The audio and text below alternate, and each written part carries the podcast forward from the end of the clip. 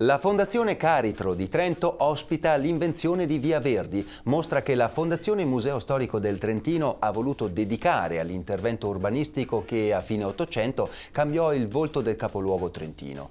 L'esposizione, corredata da piacevoli installazioni interattive, racconta la trasformazione di una città che voleva abbandonare le spoglie di borgo rurale e diventare moderna ed efficiente. L'intervento iniziò con l'abbattimento di un gruppo di case che chiudevano in una piccola angusta piazza la facciata della cattedrale.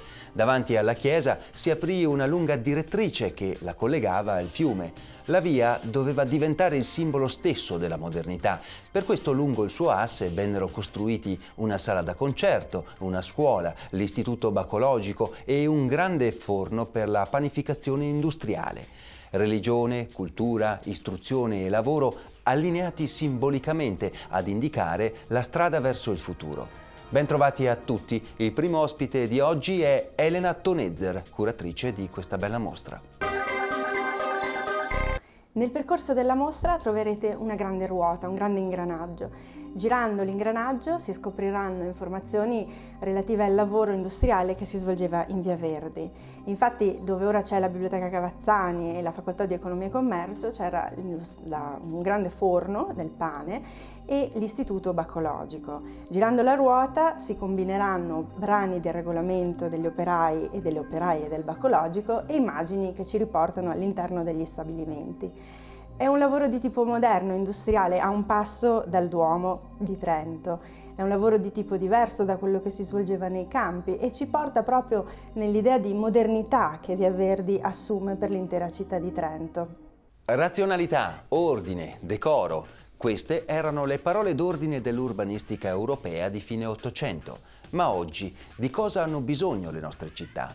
Lo abbiamo chiesto a due ospiti d'eccezione, Renato Bocchi e Renzo Piano hanno bisogno di smettere di espandersi e hanno bisogno di implodere in qualche maniera. Hanno bisogno di completarsi dall'interno. Non è che non debbano crescere, ma deve essere una crescita sostenibile. In poche parole si tratta non di ampliare le città, ma di intensificarle. E la cosa giusta delle città, quello che rende le città un'invenzione straordinaria, è proprio questa, l'intensità dello scambio. Una città non è mai un luogo bucolico, insomma, una città è un luogo dove c'è intensità, c'è contatto fisico, quindi non è sbagliato insomma, intensificare.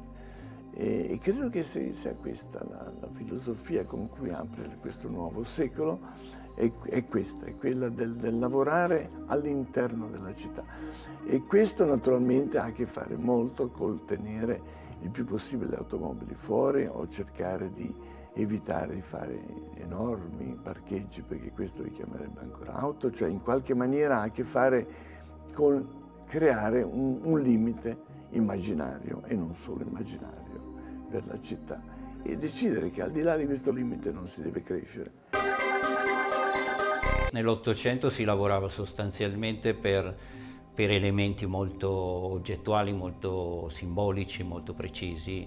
Oggi io credo che questo problema si rovescia un po', la città in questo momento ha bisogno probabilmente di interventi più interstiziali, di intervenire diciamo eh, con dei germi che, che ri riordinano quello che già esiste e quindi con degli interventi di natura mista, eh, con una mixité anche funzionale. E quindi per esempio la, gli elementi della cultura del, degli interventi culturali possono essere per esempio degli elementi di socializzazione forte.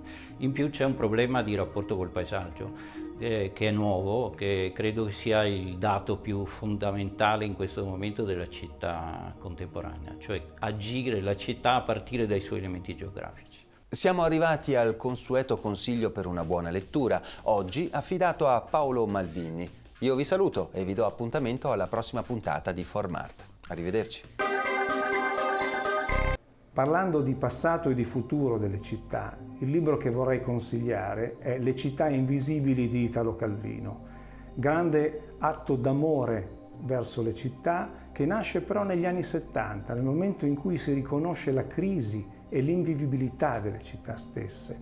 Infatti Calvino reinventa, ricostruisce città invisibili e impossibili e affida a eh, Marco Polo nei suoi racconti a Kublai Khan il compito di ripescare nelle sue memorie e reinventare totalmente questo mondo di città incredibili e fantastiche.